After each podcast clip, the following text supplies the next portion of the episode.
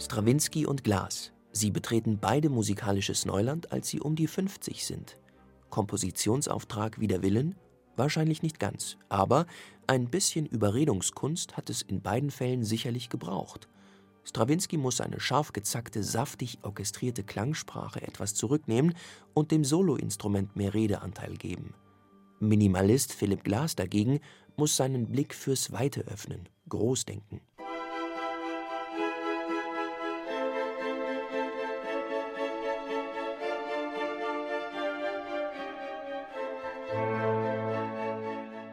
Klingt so, als hätte Glas die ersten Takte für das Kronos-Quartett geschrieben. Fast kammermusikalisch, nur dass die Stimmen mehrfach besetzt sind.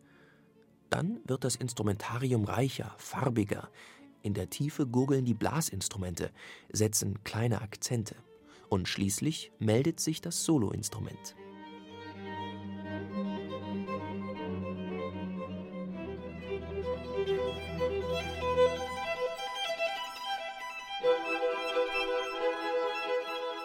Mit seiner Geige bringt Solist David Nebel den düsteren Klangdunst des London Symphony Orchestra in Form.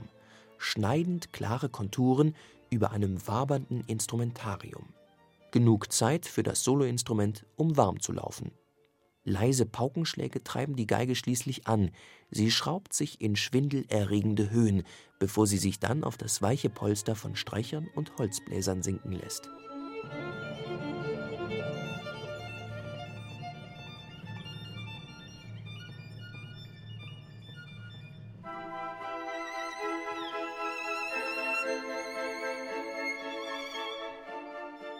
Im dritten Satz gewinnt das Violinkonzert noch mehr an Tempo.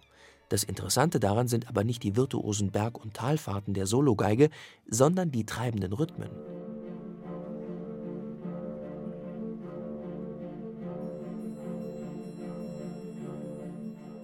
Das harmonische Territorium wird kaum verlassen. Dirigent Christian Järvi würzt diese Eintönigkeit aber mit rhythmischen Akzenten vom Pult aus jagt Järvi die Sologeige mit harschen und berstenden Doppelgriffen durch die musikalische Prärie von Philipp Glass. Ein Finale wie aus dem Western.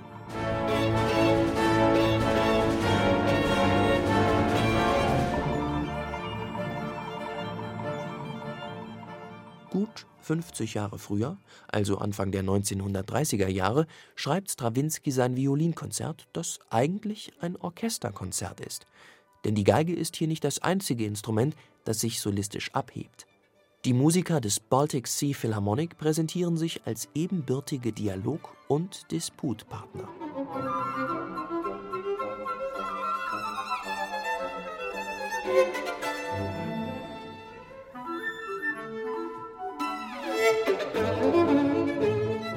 Man hört, irgendwie hat das Ganze Biss und Witz.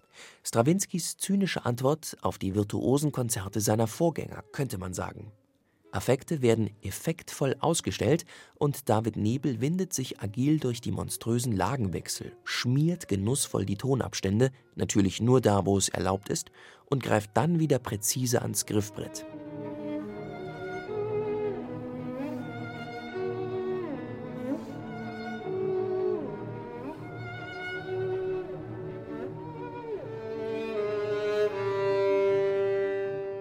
Im Finalsatz kokettiert die Geige mit den Flöten und nach ein paar zappeligen Querelen mit anderen Instrumenten findet sie schließlich im Horn einen verständigen Partner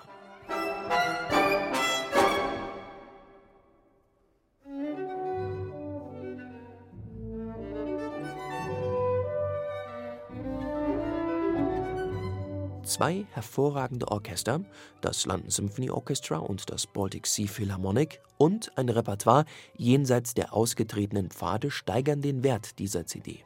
Vor allem liegt das aber an David Nebel, der mit diesem Debüt aufhorchen lässt.